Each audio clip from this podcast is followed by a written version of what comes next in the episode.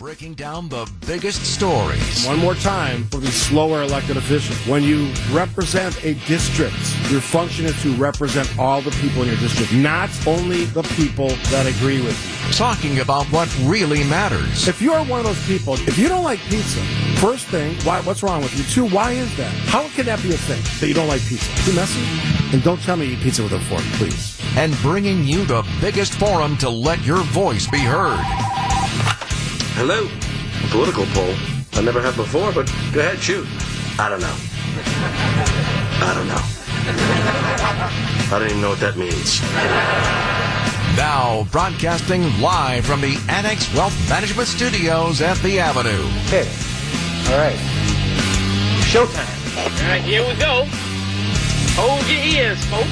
It's showtime. Here's Steve Scaffidi. And good morning, good morning, good morning. Another day, America.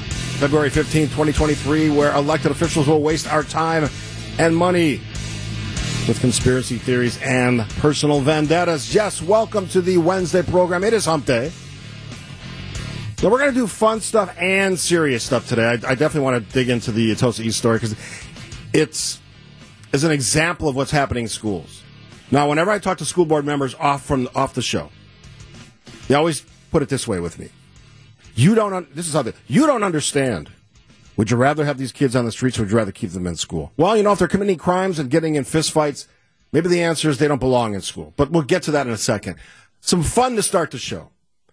As soon as I heard the words of Aaron Rodgers yesterday, and we know that he, he makes his weekly appearances on the Pat McAfee show on satellite radio, I said, Oh my goodness, there's a natural connection to a series of movies starring Ben Stiller. And my crack producer, Brandon, spent some time this morning crafting an excellent, I call it a mashup, mix, whatever you want to call it, bridging the gap between Aaron Rodgers and his dark retreats, sensory deprivation, and a very famous series of films that deal with the same subject. Let's listen. This thing has been planned for about four months, and it was always the same dates, always the end of this week. Anybody with knowledge to the opposite of that is fake news. With the knowledge you've been given, you are now on the inside of what I like to call the Burns family circle of trust. See, if I can't trust you, then I have no choice but to put you right back outside the circle. And once you're out, you're out. There's no coming back. Let me just reiterate one more time. There's an inner circle, right? And in my inner circle, nobody talks to Ian Rapoport, to Adam Schefter, What? or to any of those people. Let me put it very simply. If your family circle does indeed join my family circle, they'll form a chain. I can't have a chink in my chain. Hmm. Yeah, okay. I get the metaphor.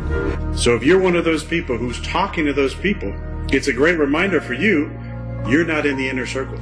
Well, I would definitely like to stay inside the circle. You have my word. I'm going to hold you to that. Circle of trust. Guess who's back in the circle of trust? The problem is there's a slippery slope. So let me just remind everybody out there listening. When somebody says something, whether it's Ian Rapoport, or Adam Schefter, Joe Biden, Donald Trump, Anthony Fauci, Joe Rogan, myself, question it. I like to think of it as a little circle of trust. That circle of trust thing, that's mine. That is true. I mean, I am still in the Burns family circle of trust, right? No one in my inner circle talks to those people. I don't talk to those people. I don't have their numbers. I've never met them. And listen, I'm doing a Darkness Retreat later this week. I'm excited about it. I didn't realize how much it would take off. That's it. We're starting our own circle of trust. And guess what? You're not in it. Well, you can't start a circle of trust. It's my circle. You know what? You don't have a patent on the circle, Jack. And by the way, you're not even in your own circle right now. That is untrue. I say who's in or out of the circle. I'm confused. Whose circle am I in? Nobody's. Thank you. Ben Stiller and Robert De Niro, Dustin Hoffman, Aaron Rodgers, Pat McAfee. Who else is featured in that thing? Look, I'm not going to spend a lot of time on this. I just brilliant work by producer Brandon. That that was why I wanted to lead the show with it. We're going to put it up on our podcast page, available on w at wtmj.com or wherever you get podcasts. Uh, that'll be up shortly. Uh, you'll see, you'll see and hear a lot of that today. I'm going to bring it back in the 11 o'clock hour because it's that good. Last word on Aaron Rodgers. Uh, maybe we'll talk a little bit about it in 11 o'clock hour. But you know what? None of this happens in your little circle of trust or whatever the hell you're calling it now. If you don't publicize the fact that you're doing this, well, you could have just gone off and done this.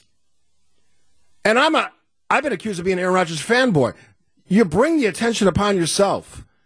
And if you think you're going to play pro football, if you think you're going to be a four time MVP, Super Bowl winner, quarterback of the Green Bay Packers, and you're not going to have people interested in what you're doing and want to comment on it, have you seen social media? That's all we ever do. We are a country of complainers. We love to comment on everything. And my bottom line again in all of this is you're going to do all this stuff for your mental health. Great. Knock yourself out. I would, I would talk about it less, but if you want to talk, fine. But at the end of the day, all I care about with Aaron Rodgers, don't care about his relationships, don't care about his family. I want him to play the best possible quarterback position play that we've we're used to in Green Bay. You didn't do that last year. Hopefully, this helps you. But enough with the uh, the circle of trust stuff. It's a circle of trust. I trust you to quarterback our team. We're giving you a hell of a lot of money to do it. Aaron Rodgers, please. Twitter, because I tweeted out what I just said at the beginning of the show. Stop wasting your time on personal vendettas and conspiracy theories. So the person goes, be specific. Oh, I don't know. Ted Cruz? Chuck Schumer? Ron Johnson? AOC? They all do it. Be specific means everybody except a few people. We're not being served by our politicians. For one, they, they spend way too much time on this nonsense. We have a U.S. Senator from Wisconsin who's spending all his time right now, all of his time, on vaccine injuries, which anybody with a brain in their head knows is a very small part of the vaccine reality. Doesn't mean it doesn't exist. Of course not. Nothing is perfect. But if you're going to be fair and honest with your constituents, and last time I checked, that's everybody who both voted for you and didn't vote for you, you also need to tell the other side of the story. The vaccines save lives, eliminated some diseases. You want to be fair and honest? Tell both sides. Stop focusing on one side because it's politically popular, which is moronic God, it's irritating. All right, I want to talk about Tosa East. If you, listen to the morning show with Vince and Eric, Wisconsin Morning News, you heard Vince breaking that story from Tosa East High School. Adult involved in a altercation. I'm going to play like 30 seconds of this, and hopefully we don't have any obscenities in it. And then I have some strong thoughts on where education in this state has to go, especially, by the way, and we're going to get to this at 935, when the governor's proposing adding billions more to the education budget in the state of Wisconsin. Listen to this. Tosa East, fight.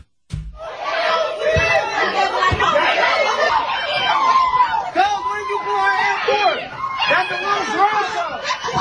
That's a road. Get too trippy. Oh, Now, I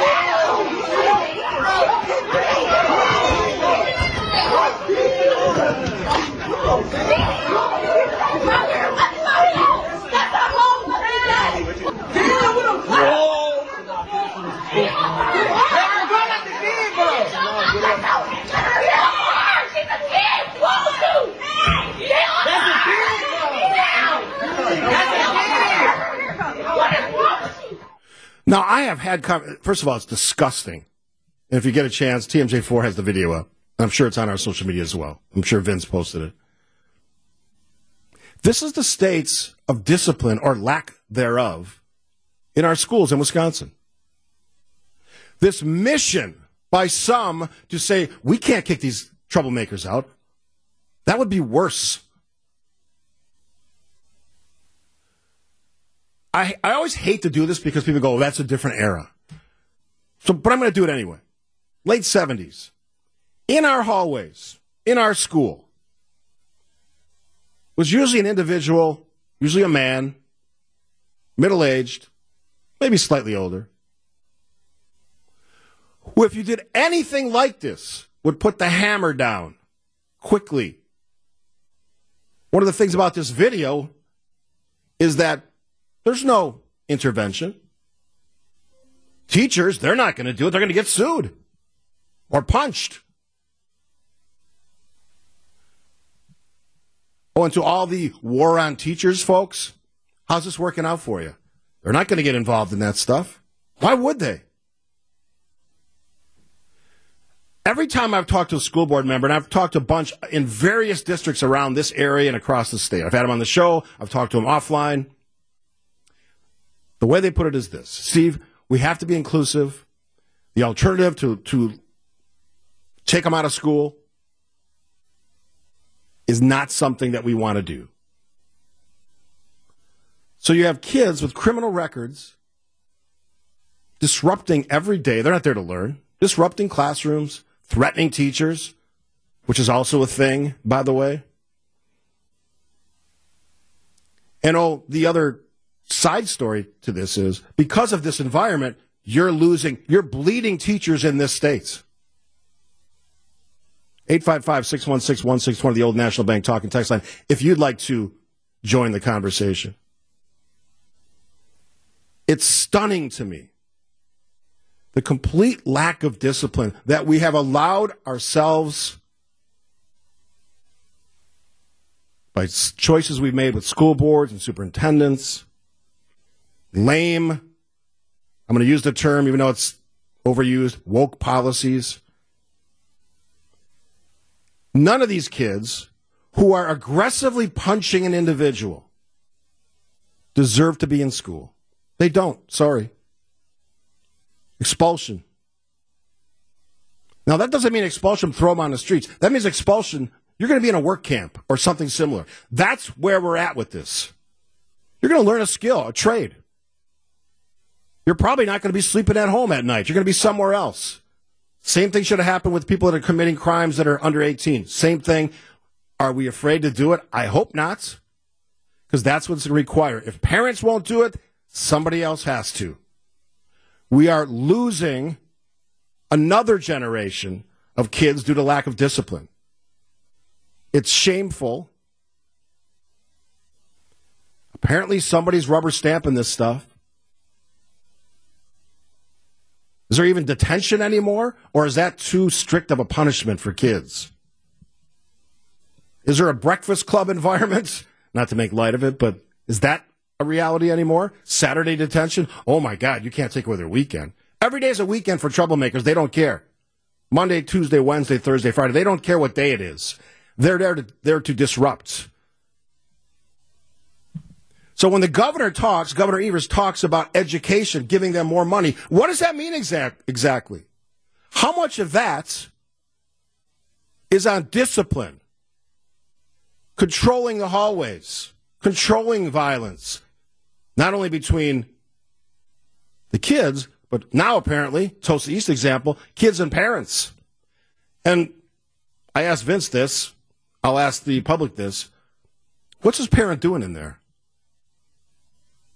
In a high school. What's the parent doing there? They just wander the hallways? Is this high school now? Is this the environment? Anybody walks in? We've seen enough mass shootings in this country how that works, and it usually doesn't work too well. We got to control the environment in schools. I'm not a hardliner when it comes to this, but at some point, sanity and common sense has to prevail. And if you're on a school board, if you're an administrator and you see these things, what are you going to actually do about it? I'll give you my answer, and we'll get your thoughts after this. Violence in schools, not a news story, but one that's uh, playing out here and probably where you are as well. What do we do about it? Sharon joins us from the north side of Milwaukee. Hi, Sharon. Hi, Steve. Um, I just heard your conversation that you let off with this problem in Wauwatosa, Wauwatosa East High School. what those parents have to do is if they don't have those resource officers at that school, they better have a meeting and decide what they're going to do with this problem. My grandchildren went to a Catholic high school, private, in Waukesha. And I can't tell you the day and night difference in that school versus the public schools. Yeah, and, and when there was a problem, if there was a problem, which hardly ever happened, there was no question asked. These kids were expelled. Yeah, tough love. Thanks for the call, Sharon. We had a little, little bit of an audio problem there. Look, there is a solution to this. SROs and when necessary, police. But you got to pay for that. But here's the good news for school districts. They're throwing money at you like nobody's business. Whether it's COVID money, billions of dollars, another two point something proposed by the governor, state of Wisconsin, and probably the same place in the state you're at. You want that kind of money? It better not go to buildings. It better go to improving the safety and the environment in a school. It is mind boggling to me. In 2023, we have not adequ- adequately focused on school security, where a parent can wander the halls, fights can happen, no repercussions. You're right back in the classroom, disrupting again and again and again, ruining the educational environments. And oh, what I'm hearing is we don't like police in our schools. Tough, you know what? You can't manage behavior, they'll do it for you. But here's the thing police are already overtaxed, there's less of them. So not only have you contributed to the problem by knocking out hundreds of police officers in the city of Milwaukee, but you also essentially banned any form of real serious discipline and you've threatened teachers and students threaten teachers, students hit teachers. Less people want to do that job. You reap what you sow. How's it working out for you? The answer, my opinion, not very well. You get letter grade F, maybe an F minus. Setosa East High School has now blown the good mood that I was in when I started the show. Did a little fun mashup with uh, Brandon on the uh, Aaron Rodgers comments about a circle of trust. My words. Borrowing from the great movie Meet the Parents, the series Meet the Parents. Um, I don't want to.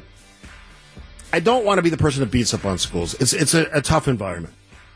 But the bottom line here, and you can join us at 855 616 1620. I got a lot of texts on this. Love to hear you on the phone as well. 855 616 1620. The Old National Bank talk and text line. The bottom line has to be two things discipline and education. We are not going to fix all of society's issues and problems by just saying we have to be more inclusive. We have to just let the kids act out in school. We have to be less strict. One of the fundamental shifts was when we made it about race. Trying to fix society's issues with race, which are legitimate and real and absolutely need, should be focused on, with policies at school that actually worked against the very issues they were trying to fix. They've worked against them. When you show no discipline, when you have no fear of punishment, whether it's a kid or adult, what, what do you think is going to happen? We know what it does to adults and, frankly, children in Milwaukee.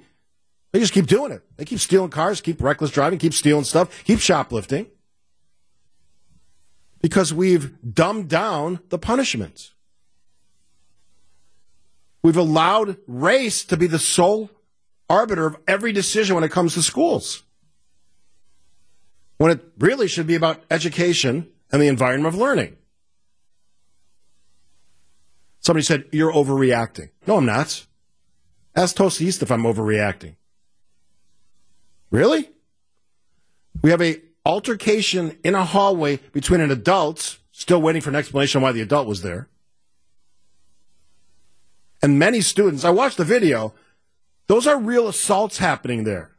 Anybody who's throwing punches in a flurry like Mike Tyson, I'm sorry, you don't belong in a school. Find an alternative. If you're actually interested in a high school diploma, pursue a GED or, or other course of education. If you're under 18 and you don't want to go to school, here's another course for you work camp. Of course, that'll be made racial as well. But here's the amazing thing if you don't act up, you have nothing to worry about.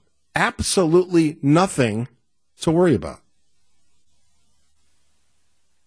But like everything else, it's dumbed down. Detention, bad word. Suspension, bad word. Expulsion. Are you kidding me? What? We can't just release them to society. Oh, you know, the dirty little secret about that is it's one less student that we can't get paid for as a school district. Because we know it in Wisconsin, it's all about the numbers. Right? Bodies in the seats. At least on those important measurement dates of school population. Oh, and meanwhile, while this is all going on, you've ruined the lives of kids who want to learn. Some cases, they have to be subject to bullying and violence every day, and they're not learning. Or at least they're learning in, a, in an environment of fear. And on top of that, these idiots are costing us a lot more money. From the text line 414. That's part of the problem. People who think you're overreacting. Seriously. Tosa school district might be a wonderful school district. I, I didn't, never lived in Tosa. I, I like the city. Known several of the mayors there. This is your, this is your, this is the, uh, the message that now people will see when they Google Tosa for a while. Hopefully not too long. A fight in a hallway with an adult and many students hammering on each other. Diane says we have lowered the bar. Now everyone suffers. Yeah. All of these feel good ideas that we, we spend so much time and money, the curriculum of the year, every year, new, new ideas, new hot ideas that we spend tons of money on in school districts that are replaced in a couple years by the next new idea. Never shows any improvements, any real results, but yet we pay for it. And now more money. COVID money, like it's like it's free. Well, essentially it is because the government handed it out. Just, hey, here's billions of dollars. Spend it the way you want to. As if track facilities and, and stadiums and new courts and theaters and performing arts centers, which are, frankly, sit vacant most of the time, are the way that we're going to teach our kids. Would I like every kid to have a great environment? Sure. But just like Miller Park slash American Family Field, Miller Park first, now American Family Field, we can't just throw money at stuff. Newest, shiniest, brightest, coolest. You've made kids dumber with the decisions you've made. And if I hear one more school board member tell me you can't kick them out, you know what? You're wrong. We can. At the end of the day, society, all of us will have to deal with those misfits who don't want to play by the rules.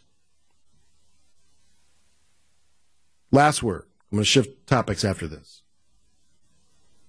If you're a parent out there, stop defending your kid when your kid has done something wrong. Didn't used to be like that, doesn't have to be now. That has been the, one of the biggest changes as well. Sometimes your kid is not an angel. Sometimes your kid is not perfect. They're certainly often not special. So when a school district or a teacher tells you your kid's just screwing around in school, your first response should be to your kid, what the are you doing? Not a call to the principal, not a call to, or an angry email to the teacher. And I've seen a lot of these, trust me, because they, a lot of people share them with me. That's the wrong direction. I understand this is hard for people to listen to. But sometimes, you know, we gotta, we gotta flesh these things out. And when we, when we wake up and see stories like Tosa East today, somewhere else next time, This is why school boards get taken over. And if you're angry and upset about that, the militarization of school boards, you know what, school board members, school superintendents, you really got no one else to blame but you. I'm going to move my conversation about the budgets addressed tonight and uh, what you would highlight as your top budget priority because there's been a lot of interest in this conversation about schools, violence, education. Let's go to Al in Sherman Park. Welcome to the show, Al. Hey, Steve. Al in Sherman Park uh, used to be uh, a ally of the Democrat Party until I was age 51. I'll be 58 in April. All right. There came a point where I had to stop supporting these agendas when it became all about race. Uh, many of our children are confused because many of our adults have confused thinking. This whole notion, um, that's basically where I identified it coming from, were parents who hated discipline when they were kids. They hated school. Uh, I mean, they hated church giving them guidelines. They hated school giving them guidelines. And so they thought if they uh, could let children basically get away with anything that was more Christ like, which it's not, because the kids uh, don't learn boundaries, and we see it seep into society today where they don't have to follow rules. I, I literally sit on a corner, kitty corner from a school, and I sit and watch people roll through red stoplights all day long. They'll be solid red yeah, for a good, yeah. you know, twenty, thirty seconds, and they'll just decide to go through because they can make up their rules. And if we don't set hard and firm lines, it just begins to eat away and just gradually become chaos. And that's what we're seeing uh, today. And then uh, there is a, a leftist agenda that likes to then use race to get these policies into place. And they don't serve to help anyone. They don't serve to help me and my black community with the crime where kids don't respect police and rules. And again, we just end up with chaos in society. Yeah, thanks for the call, Al. It's a, a thoughtful call and somebody who's who's who seems to have a, a good perception of the reality. And I agree with Al. And I, I wanted to let him speak because I think it's important that we understand. White people like me, people of color like Al, regardless of race, it really doesn't matter. I just wanted to highlight that he's coming from a different perspective than I am when it comes to race, but really the same thoughts. If you allow your children to, to do whatever they want to do, you don't like rules. I told a story before, and it's not completely connected. But I, I, I know a household in my neighborhood where language has no limits. Outside the front door, F bombs flying in front of young, very young kids, as if that's normal behavior. So much of what a young kid becomes later in life, as they mature, go through high school, become an adult, is things they've learned earlier. Trauma that they've experienced affects them for the rest of their life. Severe trauma can make them act out in horrific ways later in life. We know that. It's the history. But all of this noise in schools that we've allowed to happen, to, to consume the educational environment, trying to be super inclusive so that even the disruptors have to be in classrooms, even the kids who threaten teachers. And I'm going to read a text here in a second from a retired teacher. Even the kids who threaten teachers are allowed to be in the hallways, to continue to make threats to teachers, by the way, under this. I'll probably get in trouble for saying this. This is what the, the response would be. You don't understand his situation. He has special requirements. He's classified in a certain way that we can't intervene. We allow those kids to have freedoms because of their disabilities. That is such a broad term now. And I'm not coming down on children who have real legitimate needs, but behavior as a disability, in my mind, is killing us as a society. Whatever the reason is behind it. Discipline is still important. Structure is really important. And having a firm, consistent policy in dealing with that reality is ultra important. From a retired teacher, Steve, you're 100% correct. In many schools, there's no consequences for bad behavior, and it's a free for all. You guys have no idea how bad it really is. Those who don't cause the trouble are getting ripped off because their learning experience is compromised, and those who act bad are ripped off because they don't learn accountability to their behaviors. On the district's behalf, it's about the numbers because if you suspend so, too many students, you get punished by the DPI. What a stupid thing to do. You get punished for eliminating disruptors from a classroom. All of the legitimate concerns with race in this country are ones that, of course, we should acknowledge. But when your acknowledgments and your reaction to that reality is to eliminate all the rules in school, to eliminate any kind of oversight or discipline or overview of the hallways, for example, you want money from the state of Wisconsin, our tax dollars, take that money and police your hallways in whatever way I don't care if it's private security. I don't care if it's more, cameras. I don't care if it's SROs. I wish we had the police officers that could sit in those in those rooms and those hallways all day. We don't. We don't even have enough to patrol the streets. We created the problem. We have to fix it. So when Governor Evers asked tonight for education dollars, he sure as hell better talk about, and I'm going to have an opportunity to talk to him later this month, early next month. You sure as hell better talk about the breakdown in the environment of education. That is one of the sole factors that's driving a decline in educational performance. My opinion, but I think it's valid. Quick break. Violence in Tosa East, violence in schools across this country, and certainly in the state of Wisconsin, is that driving the decline in performance? I think it is. I think there's a connection. No punishment, no discipline. Scott joins us from Greendale. Hey, Scott, welcome to the show. You're on WTMJ. Good morning. Hey, my friend, great topic. I was just going to say the caller that, that called maybe about 10, 12 minutes ago, what an awesome perspective that is. And I feel like he was right on. So, number one, I'm calling just to support his perspective. And number two, I like to use analogies when I teach my kids, right?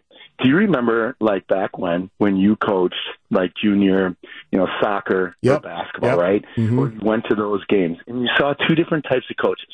You saw a coach one that just stood there while the team did it the wrong way every single time. He never, he or she never blew their whistle to correct the problem. They just said reps, reps, reps, keep it going. And in return, the team really never got better, right? Because he never took the time to fix the situation. Then you had that coach that constantly blew their whistle and said, stop, freeze. Hey, there's four of you located down here. What's going on? We got to spread out. We got to do this. But that takes tough work. That's tough work to blow the whistle. It's cumbersome. It's timely when you only have an hour on the court. My point is this, and the analogy is this. I feel like that's what's going on in our families, and that's what's going on in our schools. Instead of blowing the whistle, and instead of to making the tough decisions of how we're going to fix this, what we continue to do is water down and basically dilute the standards. Standards in academics, standards in within behavioral situations, and now we're getting what's coming to us. And that's all. I just All right. want to leave you with that. Have an awesome day. Yeah, I appreciate the comments, Scott. Look, and that's a great way to end it uh, for today because this topic, this conversation is not going anywhere. Let's fix this. Let's start to have real conversations and stop trying to fix everything else that's not directly involved in the school situation. Discipline matters. Performance certainly matters. Parents must be listened to with one exception. When the parents are the problem, acknowledge what they said and tell them, you know what? On this one, you're wrong. Breaking down the biggest stories. One more time for the slower elected officials. When you represent a district, your function is to represent all the people in your district, not only the people that agree with you. Talking about what really matters. If you're one of those people, if you don't like pizza, first thing, why, what's wrong with you? Two, why is that? How can that be a thing that you don't like pizza? Too messy? And don't tell me you eat pizza with a fork, please. And bringing you the biggest forum to let your voice be heard. Hello? Political poll. I never have before, but go ahead, shoot. I don't know. I don't know. I don't even know what that means. Now, broadcasting live from the Annex Wealth Management Studios at the Avenue. Okay. All right. Showtime. All right, here we go. Hold your ears, folks. It's showtime. Here's Steve Scaffidi. Welcome, welcome, welcome. Welcome to the radio show where you don't have to check your brain at the door. Welcome to the radio show where you are allowed to participate. Welcome to the radio show, although I will get heated up like I did last hour. We generally have a calmer conversation. I'm not going to yell at you for three hours. I may still use the I word. I'll throw in a moron occasionally. And unlike elected officials who forgets usually day one that they represent everybody in their districts, it's not uh, unique to one party or the other, trust me. Everybody's welcome here. All voices welcome. I may disagree with you. You may disagree with me. I get those emails all the time. You can email me at steve.scaffidi, 2f1d at WTMJ.com. All right. I, I promised I would do this at 935. I didn't get to it because we had a heated conversation about violence in schools. And last word on that, because I, I really want to get to the budget conversation a couple of texters. I always get this when I talk about schools. Why don't you have a school board member on? Why don't you have a district representative on? You know, I've invited a hundred of these folks. Small, large, big, small, whatever you want to use. Districts. They don't want to come on. And I used to think it's, well, some people don't, you know, they don't want to put the spotlight on their district. I get all that. But the bottom line is they can't defend the policies or should I say lack of policies? All right. The governor of Wisconsin, Tony Evers, is set to make his biennial budget address tonight to the residents and voters of Wisconsin. Delivered at the Capitol building in Madison. This is a state that has a massive budget surplus. It's a state that has a lot of COVID money sitting around I kind of wove some of that into our school violence conversation. So I made it my show poll today. This is really when I want, I want to start the next at least half hour of the show. If you control the budget of Wisconsin, if you had the ultimate, if you flipped the switch and, and it would happen, nobody has that kind of control, but let's be honest, Republicans in the legislature are close. Governor Evers still has veto power over what they do. So to that degree, divided government is actually working. So there's some controls there. But if you had direct control of the budget, you can find the poll at 620 WTMJ or on my page at WTMJ Steve. If you're not on the twits, you can just give me your thoughts on the old National Bank talk and text line 855 616 1620. I gave you a few examples. These are the big ones. Whenever time, whenever voters in Wisconsin are polled, this is typically what they say. Education. Governor is going to talk about a massive part of the budget being devoted to education. 2.6 billion. Was that the number I saw? And you heard me earlier say, can't be about buildings. Nope. Cannot be. Has to be about directly impacting the performance of our children and what I think helps in that equation, protecting the security of schools. Second choice, lowering taxes. Very important to a lot of people in Wisconsin. And the last one, public safety and crime. And I offered the opportunity with another button on the old poll to say, oh, what are your thoughts? And we can quickly sample the ones on Twitter and we'll get your thoughts on the old National Bank Talk and Text line. You're welcome to join my phone as well. I do not bite and I listen to both sides. All right, so let's see what the uh, the, the commenters. Well, right from the governor's office. Great news. Governor Evers' biennial, biennial budget addresses all three priorities. From the governor's office. Hey, looking at my poll, that's cool. Julie, I would add public parks infrastructure, quality of life issues.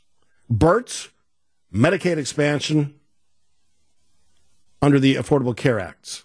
Peter, Transportation Infrastructure, Greg, Department of Corrections, specifically staff shortages. Big problem. Uh,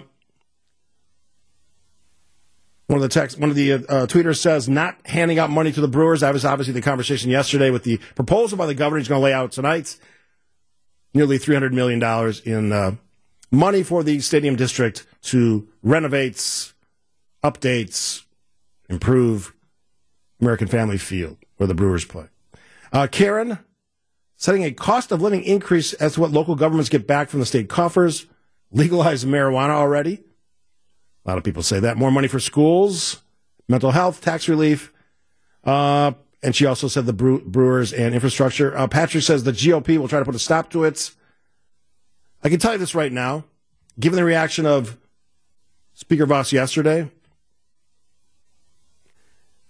not that the governor's proposal is, is DOA, but whatever the governor proposed will be tweaked, changed, thrown out by the legislature. They'll do their own thing, and the governor basically has to say, "This is what I'll accept. This is what I won't accept," and then we'll have to see if we can get to agreement. It usually works out. We get to some agreement. That happened last time. It'll probably certainly happen this time. Uh, last one from Twitter, and then we'll get to the Old National Bank talking text line. He's going to increase spending on the continually failing public schools, something we just talked about. He'll blame Robin Vos and Republicans for blah, blah, blah, and he'll lie to our faces about his fake desire to lower taxes. I'll take him on his word. He said a 10% middle class tax cut. I'll take him on his word. That doesn't seem fake to me. There, there's a defense of the governor. All right. If we go to the old National Bank talking text line, reduce property taxes, big one. Budget priorities, public safety. That's that's kind of the that's where I lean. But I'm I'm interpreting it more broadly, and I just talked about this in the last hour. Public safety means we're safe everywhere. Schools, streets, venues, parking lots, parking structures.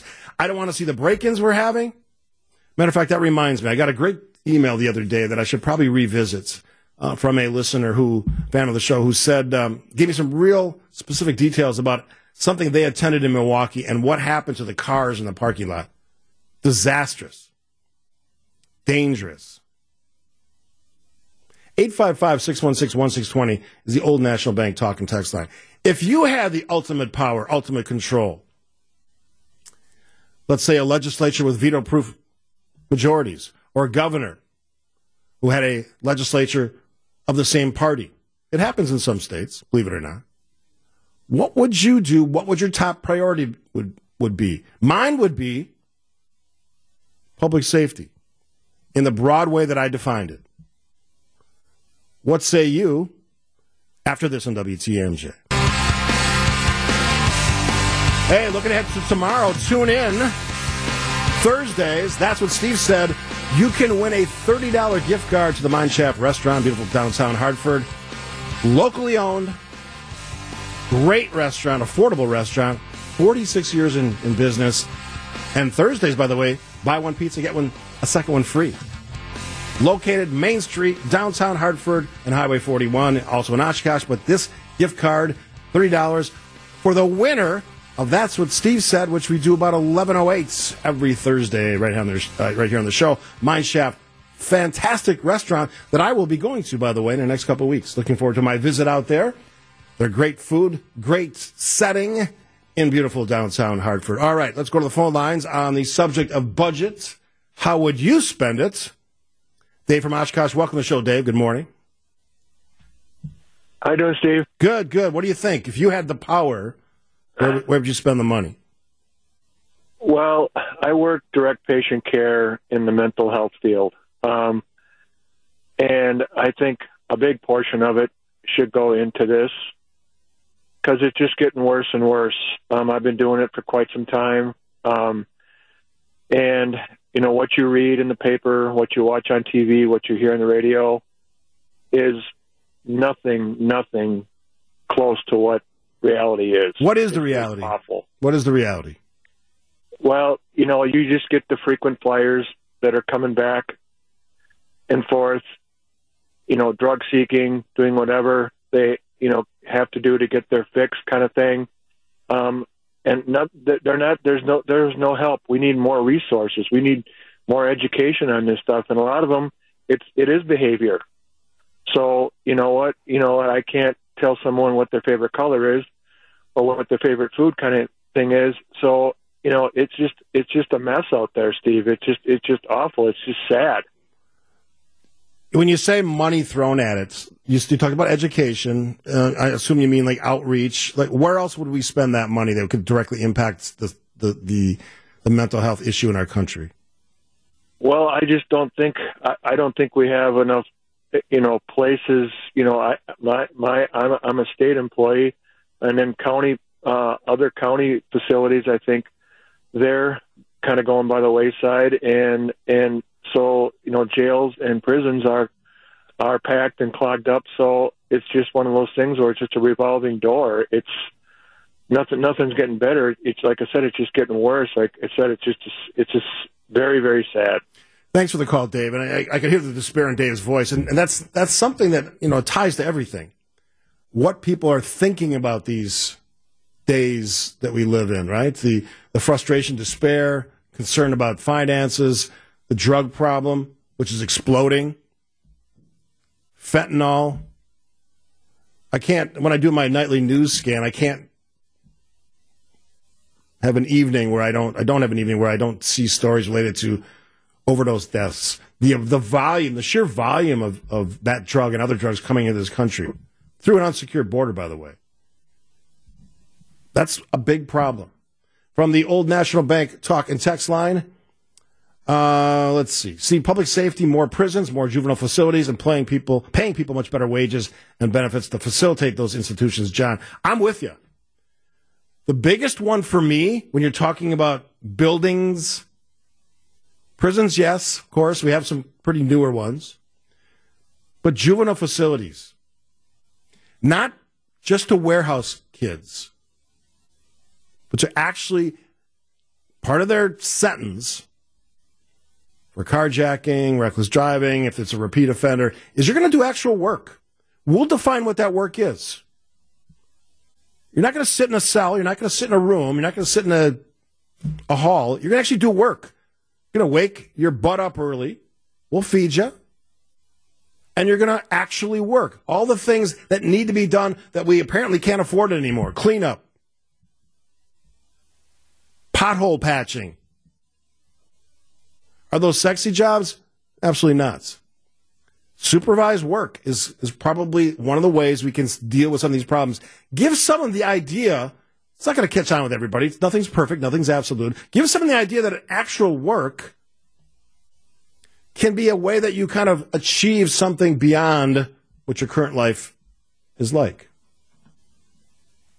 Uh, 262, boring answer, 100% on state debt will free up hundreds of millions of dollars in interest payments every year. Certainly use some of it, sure. We should always be attuned to that.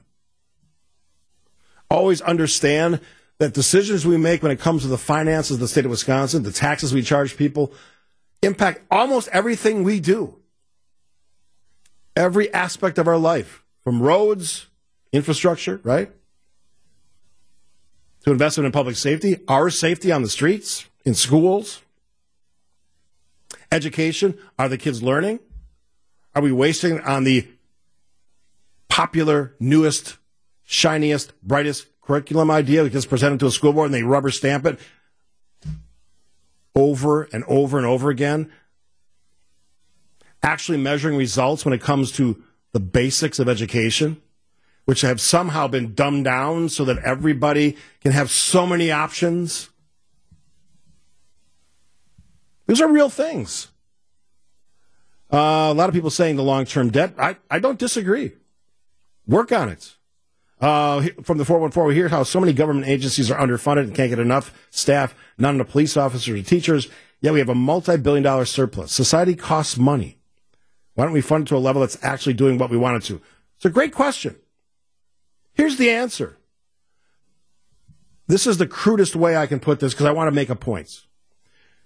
Because we can't get these morons to agree on anything. We can't get these morons to talk to each other. They have political tantrums.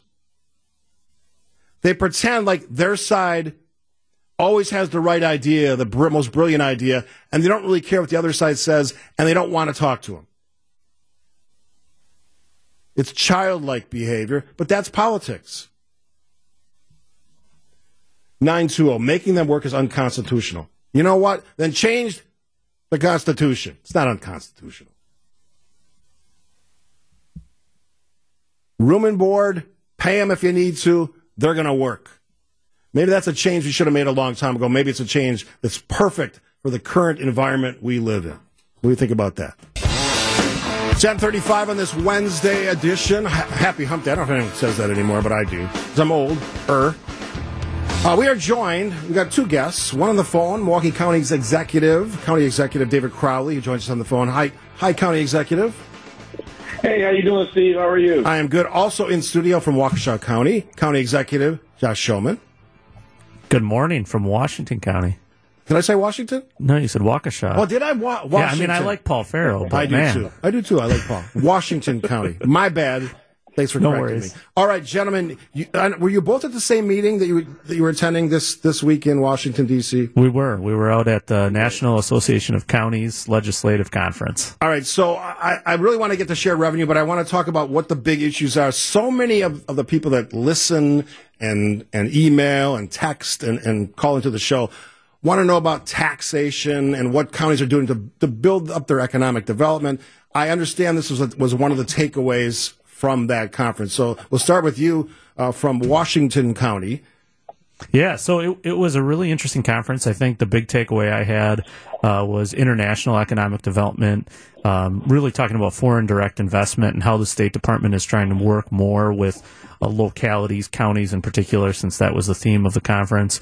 Um, but I, I, I thought it was really interesting and, and starting some new relationships, which I think is is always the good thing about these conferences is to build partnerships and relationships across different units of government. And uh, this was another example of that. And County Executive Crowley from Milwaukee, obviously um, revenue, shared revenue is important, but from the perspective of the health of counties, when you were at this meeting, what were you hearing from your peers? Well, I can definitely tell you that you know one thing that is that is happening not just within Milwaukee County but across our state and across this country is really talking about the the, the opioid epidemic, um, trying to figure out what we can do as it relates to enhancing both the, the health and safety of all of our, our communities, but also just focusing on harm reduction. And I would say, I mean, the biggest takeaway for me um, was uh, I had the opportunity. I was just named to be a part of a, a national commission on mental health and wellness uh, through the National Association of Counties, which is going to be basically an intergovernment uh, um, uh, cooperation between communities all across the state, as well as agencies at the federal level, to, to learn more about best practices at the county level and how we can put our best foot forward. And Josh, uh, the governor's going to make his budget address, biennial budget address tonight the Capitol building in in Madison. What can he say to county executives that would uh, put a smile on your face or at least cheer you up when it comes to the challenges that you face every day? Yeah, that's another something that County Executive and Crowley and I will spend more time together uh, at that at the address tonight. Um, but I think it really comes down to um, how we can partner with one another. Um, so, you know, County Executive Crowley just mentioned the opioid crisis. I think when you think back to to last year, uh, it, you remember there was all these opioid settlements uh, and dollars getting kind of allocated for all these all different Right. companies settling out lawsuits. Um, that was a great example. County Executive Crowley myself, County Executive Farrow, many others, standing shoulder to shoulder with Governor Evers and actually signing really what I think is the best settlement in the country that put the money right back, boots on the ground at the county level. Uh, and, and I think that's exactly the kind of something that Governor Evers could do again. The more times we're finding ourselves talking ahead of time, working with one another, uh, and trying to find ways to partner state level, uh, across party lines, across across county lines, I think the better off we are. And you guys are a great example of that. County Executive Crowley making that connection between budget dollars and, and boots on the ground resources that it can actually be used in counties. It seems like such an easy thing, but, but finding the right mix, finding the right places to put that money, that's the challenge, right? I mean, that's, that's always been the challenge. I mean, when you think about the fact that we, we, we at counties, we are very unique. We have our, our local priorities and the things that our local communities uh, absolutely need. Uh, but we are an extension of the state of Wisconsin as well. So we also are, are charged with actually implementing uh, many of the initiatives, initiatives at the state level.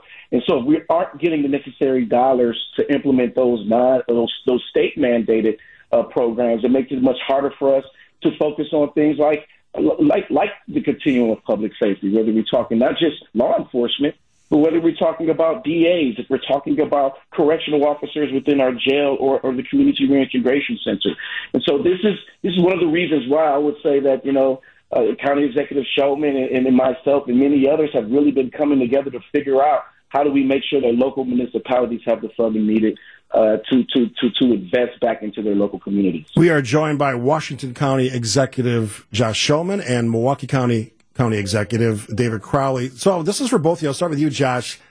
Do you get the sense that all of the county leaders in Wisconsin are on the same page when it comes to like the priorities and what needs to be done to, to address things like mental health, drug problems, crime, public safety, taxation? Are, are they on the same page? Yes and no. uh, so I think I think generally speaking, we all agree uh, on the baseline of some of some of the struggles and the problems, opioids in particular, heroin. Um, that we all have different ways of addressing it, and something that's unique to Milwaukee might be completely different up in uh, Marathon, Wausau area, uh, might be different than Washington. Um, but I think what we all know is dollars at the local level uh, will allow us to apply the best solution that fits our culture, that fits our community. Uh, and that's why it's so easy to be able to stand together with County Executive Crowley or, uh, you know, Count, County Executive Pavelski up in Portage County, Stevens Point, and say, listen, uh, the state can apply a one size fits all approach and it is not going to work and we're all going to be mad and you're all going to get upset with us. So let's try to apply the dollars at the local level. And not only do you get kind of kind of the federalist type of a system where we're all trying different things, um, but you also get a very localized uh, approach that people in the community can buy into. County Executive Crowley, do you agree with that? Let the, let the county executives and the leadership team there, with their residents' input, obviously, make those critical, crucial decisions. I mean, absolutely. I mean, everyone knows that you can't have a one size fits all solution for for anything statewide here in the state of Wisconsin. What, what happens here in Milwaukee and, and, and the people that we represent uh, looks different than what's in Hudson or what's in, in, in Washington or what's in Waukesha. But but just like Executive Schoemann said, we all agree that if you are if we're able to actually you know put those dollars to work, we can do great things. And and I would say that it's a great example when you think about both CARES and ARPA one of the very few times where local municipalities were able to get direct dollars from the federal government, and, and we made them work. I mean, it was it was tough in the very beginning uh, when you think about the pandemic, but we made them work. And, and, and when you think about it, it was a great blueprint to understand that if we are able to just talk about one, the resources that's needed for all of us across the state, we can focus on what we need to do in our individual communities. But again, we're all on the same page in saying that you know, if you fund us, if you give us what we need, we can deliver. We're talking to county executives. We'll call it County Executive Day here on the Steve Scaffidi Show. Uh, we'll continue the conversation after the break. I want to talk about shared revenue. We got a great listener question I want to get to as well about how well you both, as county executives, work with like other leaders, all the way from the governor all the way down. We'll get to that and more after this on WTMJ. Some important conversation somebody said this this is boring. It's not boring for this reason. This matters to all of us. Public safety, mental health, taxation, the things that affect us every day. I always say this about these conversations. Local leaders have way more import on your lives and your bottom line than any other leader, president, senator, I don't care who it is. It happens at the local level. We are joined in person by County Executive Josh Schoemann from Washington County and from the great county of Milwaukee, where I am currently working. County Executive David Crowley. So I want to I want to ask that question. You guys seem to get along. Washington County, Milwaukee County. I asked about the other, and, and there's disagreements, healthy disagreements. I'm assuming, yeah, yeah. Okay. How about other? How about other leaders like mayors, governor, state senators, assembly reps? Are you are you figuring things out? Because we've heard about the Great Thaw. I, I would argue yesterday. I argue yesterday that the Great Thaw might be more more um, fiction than fact. What are you seeing? What are you hearing? Yeah, so I completely agree that um, p- partisanship uh, has has proven to have many foils. Uh, that um, partnership, uh, especially at the local level, is really the only path forward. And so we talk, for example, about shared revenue. Um, we talk about opioid settlement money. Uh, every time we find success, it's when we're talking to each other ahead of time, trying to map out, you know, what what do you need down here in Milwaukee County? What do I need in Washington? What do they need up in Hudson? Uh, what is needed up in Wausau? And how do we formulate a package that can work for everybody? And you know, not, we're not none of us are probably going to get everything we want, um, but what works best to serve the people of the state of Wisconsin? And I think those are the times, uh, whether it's any one of those examples, um, that we have the most success. And uh, it, it's a privilege to work with County Executive Crowley on many different things. As you said, we don't agree on everything, but you don't need to. But you Uh, don't have to yell at each other. I don't know that we've ever yelled at each other. No. County County Executive Crowley, is that true? You haven't yelled at each other? No, no that, is, that is absolutely true. We have not, and I would I would tell you, look, I, I spent about seven years, you know, in state government, four as a staffer and three as an elected, and and I would tell you that the partisanship it, it, it can be really heavy, and, and many times you can't get certain folks to have certain conversations. But when I won this seat, and, and our administration has made it very clear that we, we want to change the narrative. We want to restore the relationships that we have, not just within Milwaukee County, but also across the state of Wisconsin. I think everybody understands that, you know, depending where you are in the state, both, you know, Democrats and Republicans can use this as a lightning rod. But we've been working well with the state legislature, figuring things for. Uh, you have new leadership within the city of Milwaukee, and the relationship between Mayor Johnson and myself uh, is much better than previous county executives and mayors in the past. Uh, but we can, and we continue to have the governor at the com- at the table as well, making being a part of these conversations. And so, you know, it, it is it is on, on the onset of being here. It has really been about building relationships because when you think about local government, you know, it shouldn't be partisan at all. Local governments, no matter where you are on the political spectrum, when you make a call to EMS, you make a call to the police department, you make a call about potholes, you want to get it fixed.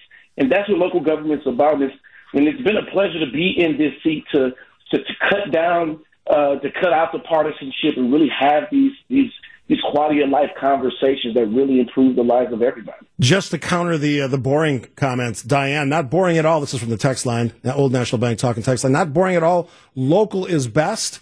Also from uh, another texter. What a refreshing conversation. That's what I think because it's the bottom line stuff. All right, you heard County Executive Crowley mention shared revenue. We've heard about the thawing, the conversations between the Assembly leader Robin Vos and Governor Tony Evers. The the great thaw. Does that mean we'll figure out how to get counties, because you're both leaders of counties, the money they need to operate efficiently? And I remind my listeners, this is where it re- meets the road, right? Plowing and, and all the services that counties provide in some cases on some of these roadways. That has to get done because that's the first call often that leaders me as mayor, you as county executive, used to get. Me, me used to, you get them now. Is that shared revenue conversation? Is that happening? Will we get some results from that conversation? It it absolutely is happening, and and to David's point, I, this has been a uh, an initiative uh, at the counties association through our executive and administrators group that has been ongoing for the better part of the last year and a half, uh, and we've been trying to formulate a package that works for everybody. Now, now we don't agree on everything. You know, I have some some real concerns with the way that the the mayor of Milwaukee has has treated uh, law enforcement in the budget process. But that doesn't mean that I don't think revenue has got to be part of the solution in the city of Milwaukee and in Milwaukee County. It absolutely does. There is no other path. Um, and a succeeding Milwaukee, city of Milwaukee, Milwaukee County only means a succeeding Washington County. And a Milwaukee County or a city of Milwaukee that's going bankrupt means Washington County is going to have some major problems. So we have got to formulate a solution that can work for both of us. And quite honestly, this is the engine of the state.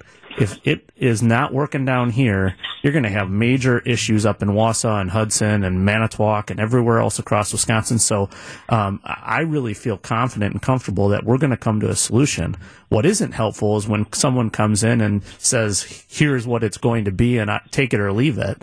Um, whether that's coming from a mayor outstate or whether it's coming from uh, the state capitol, it doesn't make any difference. It's got to be a conversation, and and that's what I'm so proud of the work that the county executives are doing together, uh, County Executive Crowley and myself included. County Executive Crowley, maybe even a last word on this. Uh, I only got about a minute. Your your answer on what would you like to see on shared revenue?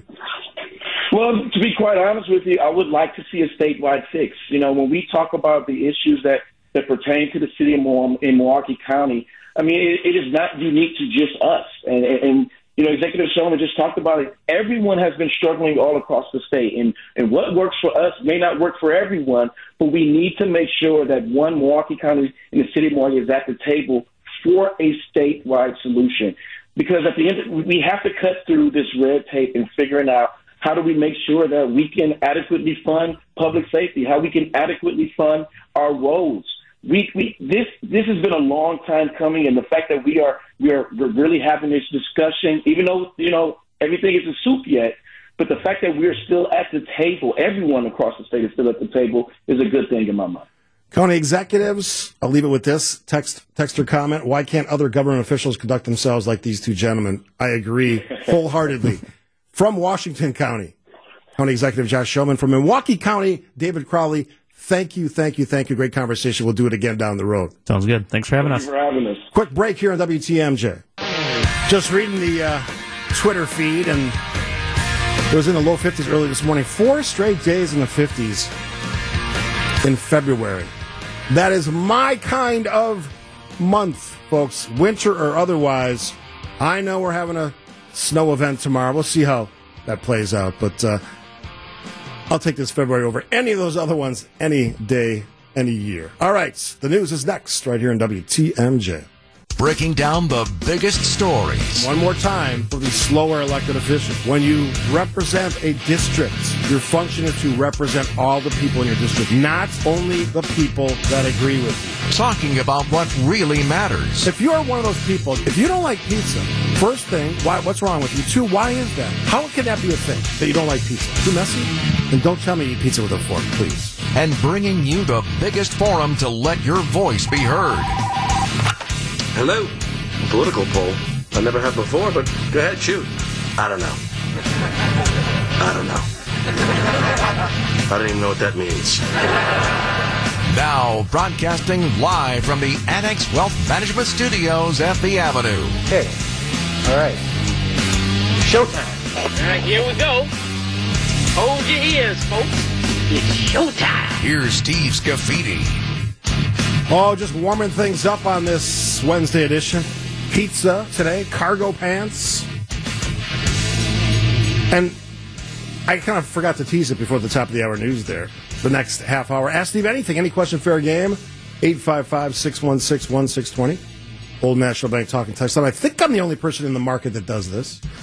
Um, an idea I stole from somebody else in another states because I, I sample a lot of radio stations around the country to get a sense of what people are talking about.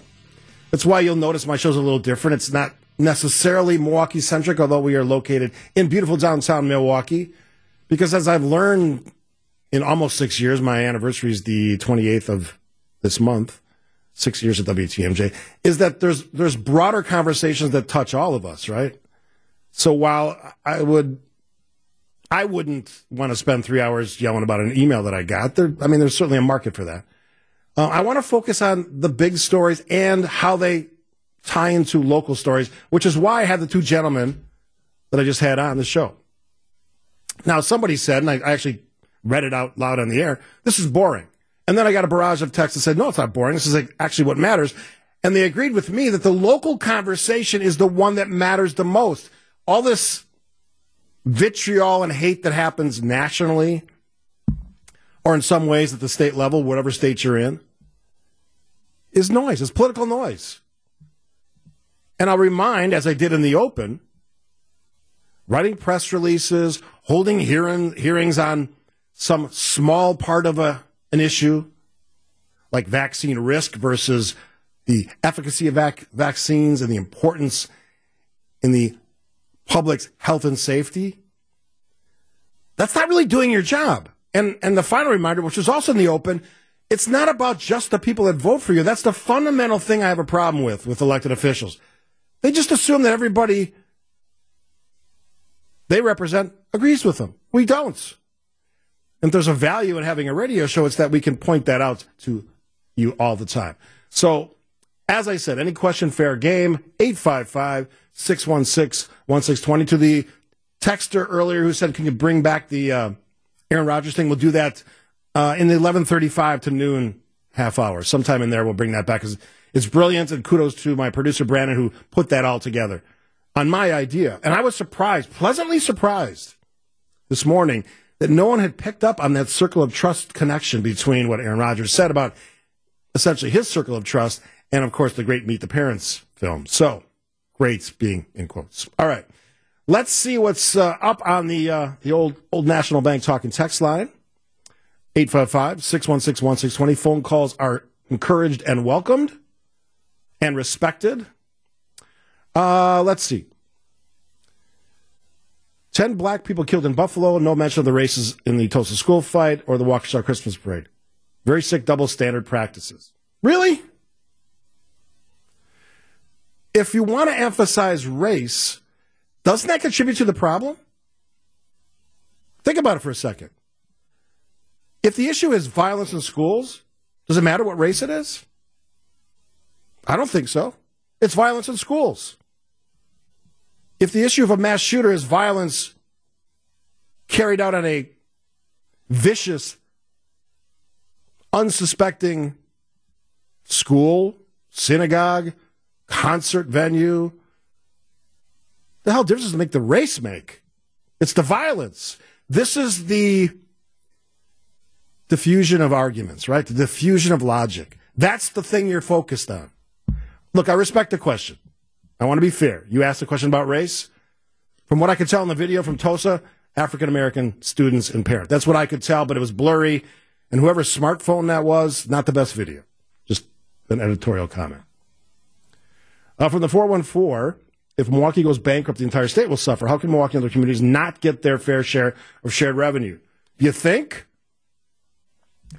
This is happening, this being the, the lack of fair revenue sharing with larger cities in Wisconsin, because of an inherent bias against those cities by some outstate legislators and political leaders. They'll never they'll never say that. They'll never own up to it. And the and the curious thing for me is I may even agree with them on some of the points. We do need to be teaching our kids smarter, more efficiently, with more discipline. So I'll agree with you on that. But at the end of the day, we have to function here. This is the largest city in the States. And if you get some weird rush out of seeing the, the largest city in the state fail, you're a weirdo and not a very good legislator or leader. Mark joins us on the phone. Welcome to the show, Mark. Ask Steve anything. What is your question?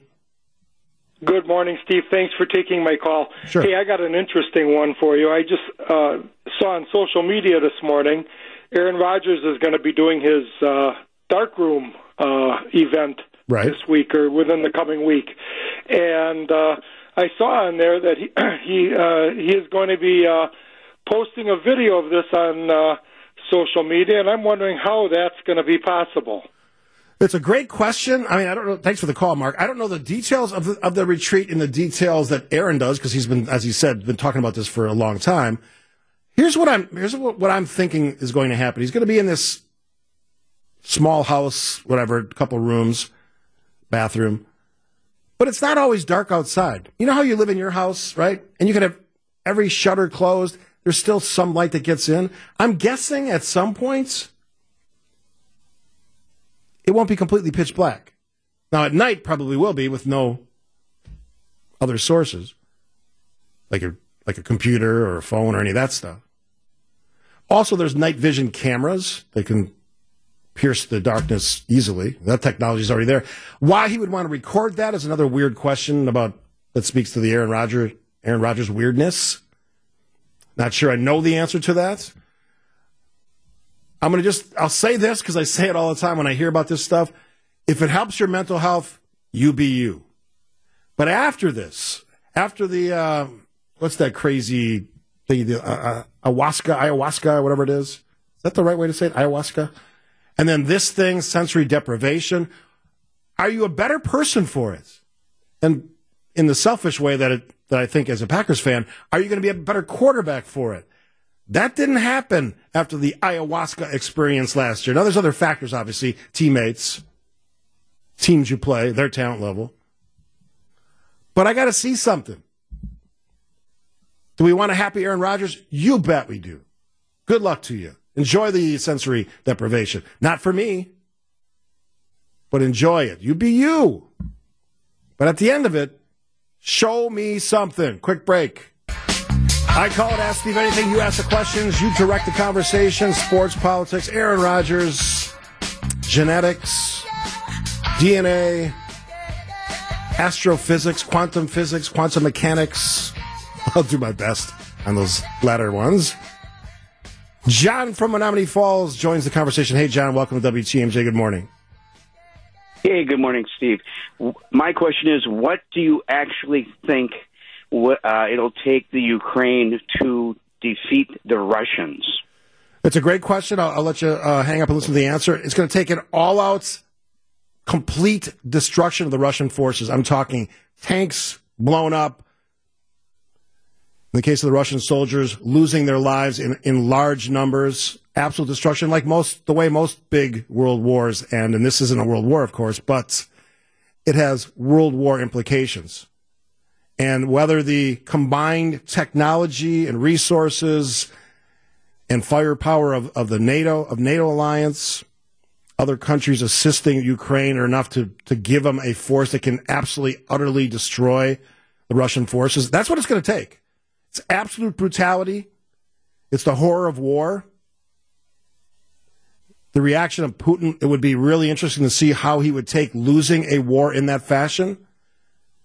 He's already has, I think, at least from the accounts I've read, significant problems with his public, families of soldiers, even the media in some limited way because it's government controlled media there, pushing back on some of these decisions. This is messy. It's ugly. Wars happen for a lot of different reasons. This one's territory and access to water and ports. And just a quick aside on this, since you asked the, the, the Russia Ukraine question, you can't, can't ignore Putin in this. The fact that we have people in this country aligning themselves with Vladimir Putin is sickening to me. And again, it's it's not necessarily that they agree with everything Putin does, but it's a political talking point now. And uh, I'll leave it at that. You can, you can, if you're a fan of these people, I would suggest you find something else to watch. Uh, from the Old National Bank talking text line. Uh, let's see. I don't know the question here. India, Steve, huge country. Not sure what the question is there, but um, I, I will uh, let you expound expound on that. Uh, let's see. Steve, have you done any research into why the state isn't paying cities in full for municipal service payments? It's a great question. It's really specific. I will try to find out the answer to that with friends like and guests like the county executives I had on earlier. I have a side in this battle. It's with communities and cities and counties. Simple as this. I'll, I'll put it this way. We have a massive budget surplus they're sitting on this. I know why they sat on it before because it was there was elections. They don't want one side or the other to look good. Okay, that's done with for now. Obviously, we have a Supreme Court election. But the governor's going to be here a while. Unless I'm wrong, the legislature and the leaders are going to be here for a while. This stuff's got to be sorted out. I I can't emphasize enough. Local leaders, their actions, their decisions impact you more than any of the other highfalutin uh, elected officials that you love to talk about and you love to hear about on talk radio. Trust me on this one. They have direct impact on your bottom line. And they are being screwed, my word, by the state of Wisconsin. Every day, every week, every month, every year. And whether it's the cost of municipal services, us pushing out millions of dollars to the state that they sit on or misuse, not returning it back to the taxpayers and the communities that give them that money, should be against the law. And if anything that I took away from my conversation with the county executives earlier is these are people of all different political ideologies, all saying to the state of Wisconsin and the legislators and the governor, fix this. It's not survivable. You can be a fan of Act 10 and everything it did to control budgets and taxes. I was, but I said at the time and I say it again. It's not sustainable. I see it in declining service when it comes to plying the roads, a little slower, less often, less clean. Everyone's noticing that. It's not a surprise. It's out there. It's a reality. And when it starts to impact those types of services that we all come to expect and that we pay for, the message gets louder and louder from the taxpayers. Hopefully, the legislature and the governor are listening. Tantrum politics are great for talk radio. They suck for actually governing a state or a country. The quicker we realize that, the better and the sooner we're going to be in better shape. Make sense? Ask Steve anything. Another quick break? Yes? All right, we'll take a break. Lots to get to. Your questions, 855 616 1620 on WTMJ.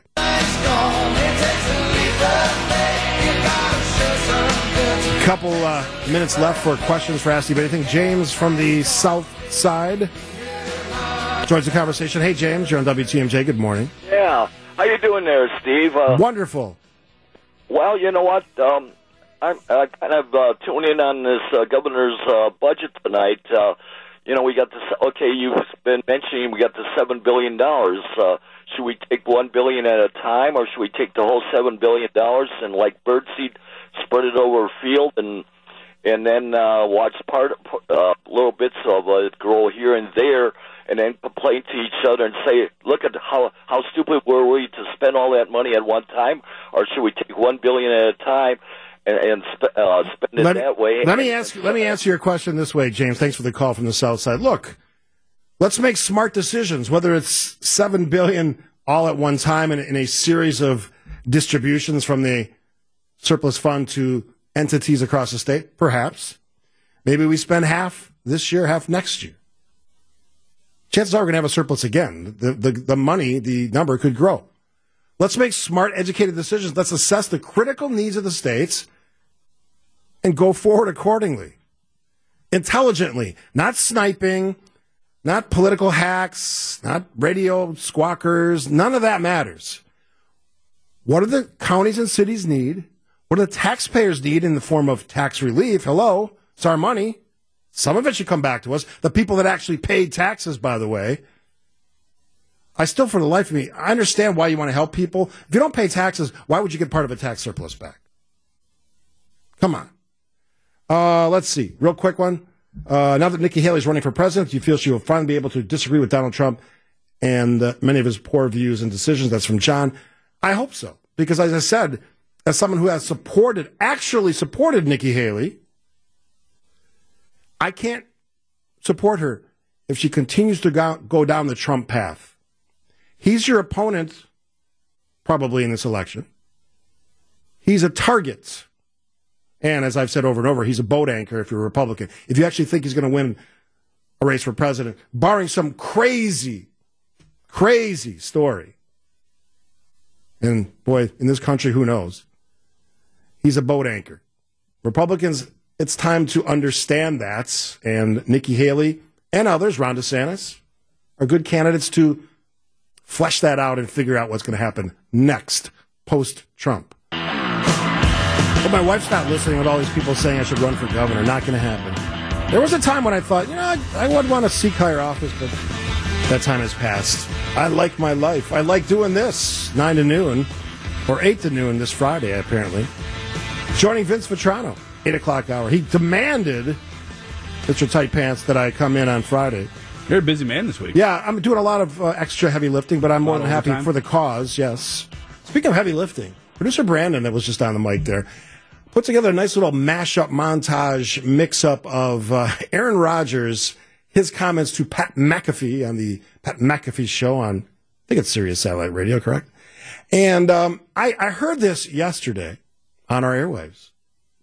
And I said, you know what this reminds me of? Well, being a, a producer extraordinaire like Brandon is, he goes, I hear you. So he came up with this gem. Listen to this, ladies and gentlemen.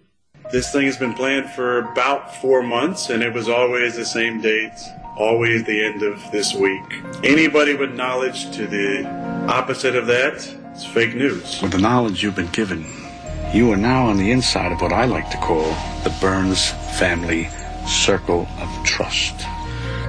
See, if I can't trust you, then I have no choice but to put you right back outside the circle. And once you're out, you're out. There's no coming back. Let me just reiterate one more time. There's an inner circle, right?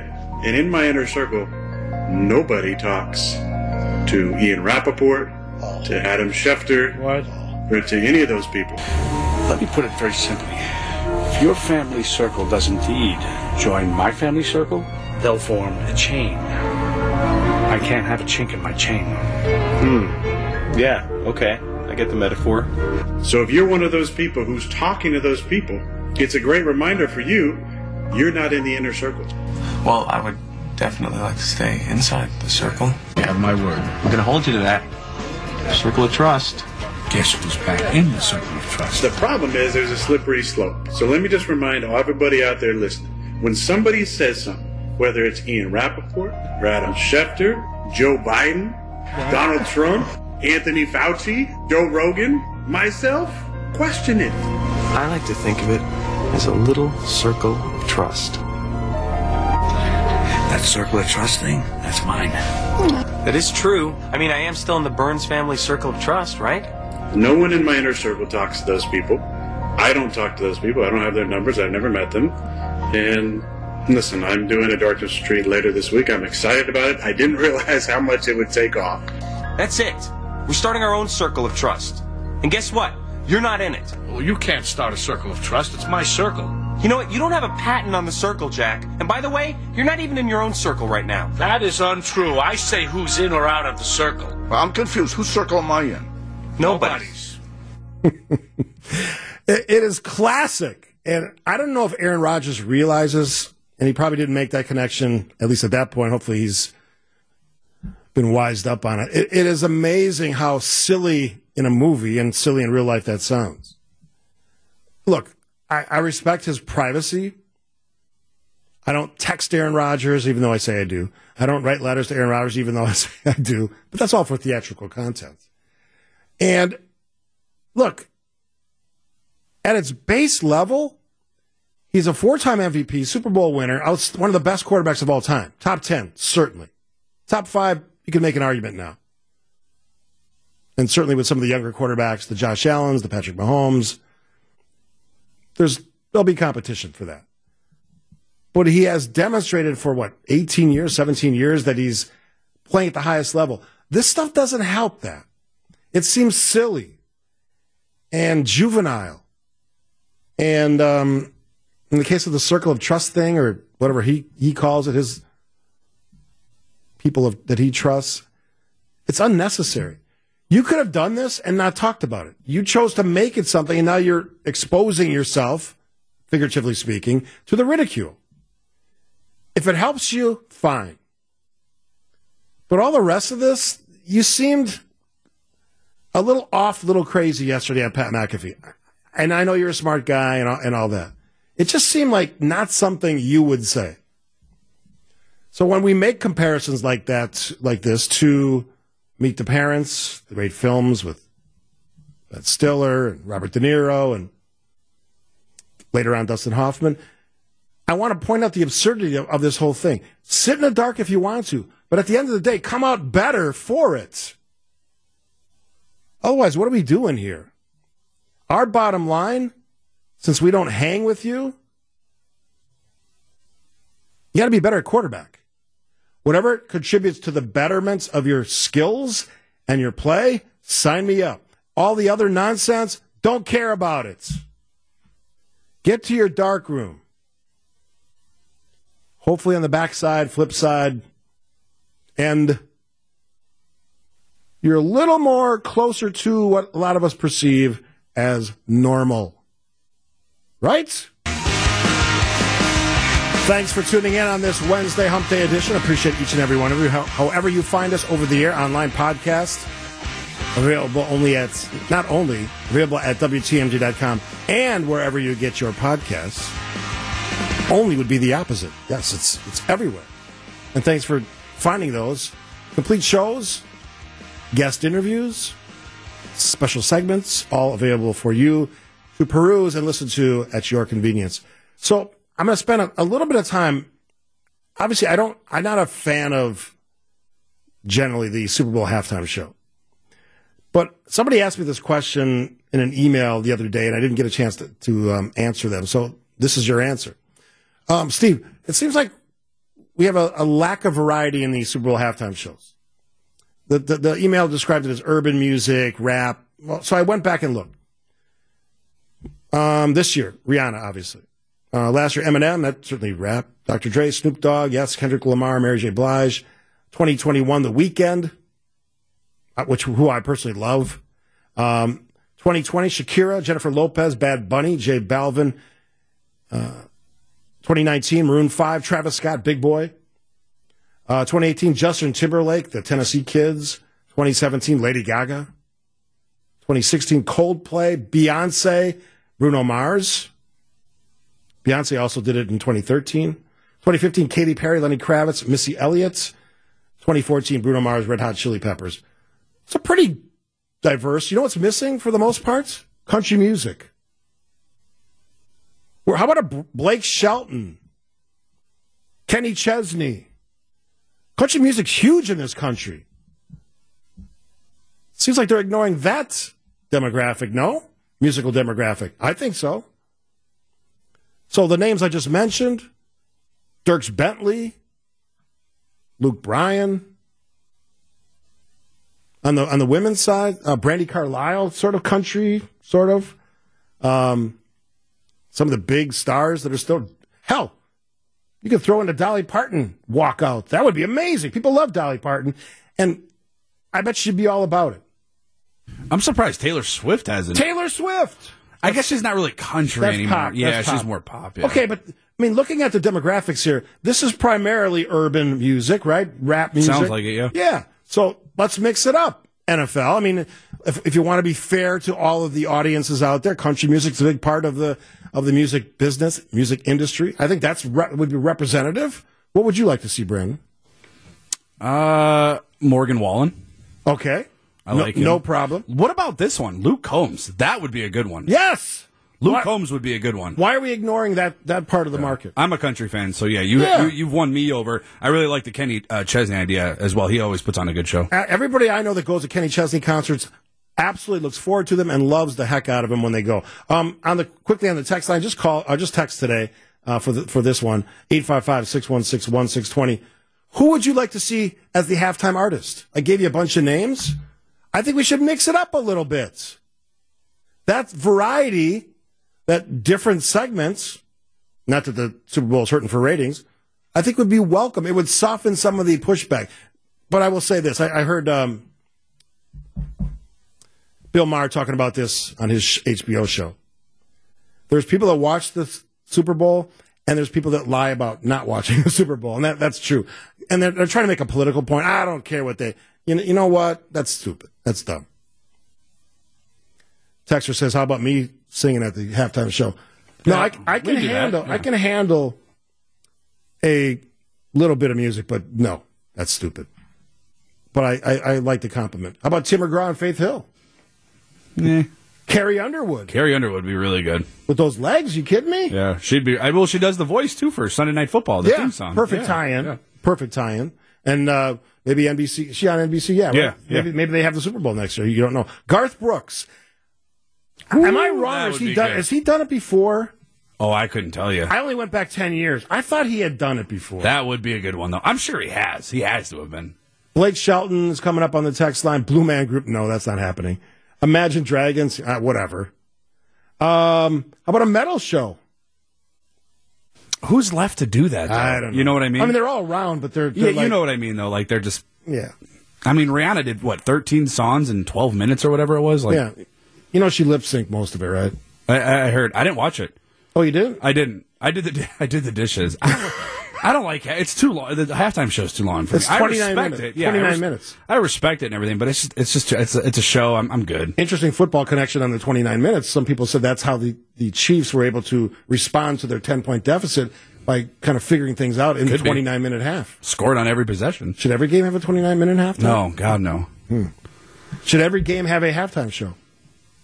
No, but Lambeau Lambeau does a lot. Yeah, they do. They have like these mini concerts. I'm glad you said that. I used to here's this is a real life story about the halftime acts at Lambeau. They used to have this frisbee catching dog act, and they'd roll it out every game. And I used to say to my wife, I am sick of watching these frisbee dogs like every game. And now I said to her last season, you know, I'd love to see those frisbee dogs because they haven't done it in so long. They're entertaining, and all the the lame stuff they do now, the hyped up, um, the one I know the co- the high schools like this because they let the quarterbacks throw to the receivers. That one's kind of cool. My my I've seen it enough times. I don't need to see it. yeah, anymore. yeah. You know, if a guy throws it 80 yards, I'm going to be interested in it. Otherwise, it's a 60 yard, 50 yard pass, big deal. I understand it's great for the high schools, not so great for the fans. Bring back frisbee dogs, maybe a quick singer that, you know, does a couple quick songs. You know, kind of walks over to the kicker while he's warming up during the song, and Yeah, because they come out like Yeah. they, go in, they probably use the bathroom, they come right back out. how about this? A football comedian. like Who, who? I don't know who's a. That's a market. That's a niche that's not served. Yeah, maybe. Football comedy. Maybe. halftime show. Think about it. All right, um, Ozzy Osbourne. He's just retired from performing. Chris Stapleton. He was great in the national anthem. I bet you they ask him. He was really good. In that. I bet you they ask him. U2. They've done one before. I know that. I think so. I, I know they have. Longer than uh, Foo Fighters. Yeah, sure. Uh, Morgan Wallen getting some love. Uh, Metallica. Sure. Um, here come uh, Kenny Chesney getting some love. If you want country, go to NASCAR. If you want country, come on, that's I don't understand why. It, Country's popular. Yeah. I've I've warmed up to it, which you will realize if you listen to Steve Rode the World, because I often use this song. We're going to actually go to break with it because I love this song. I'm getting drunk on a plane. Buying drinks for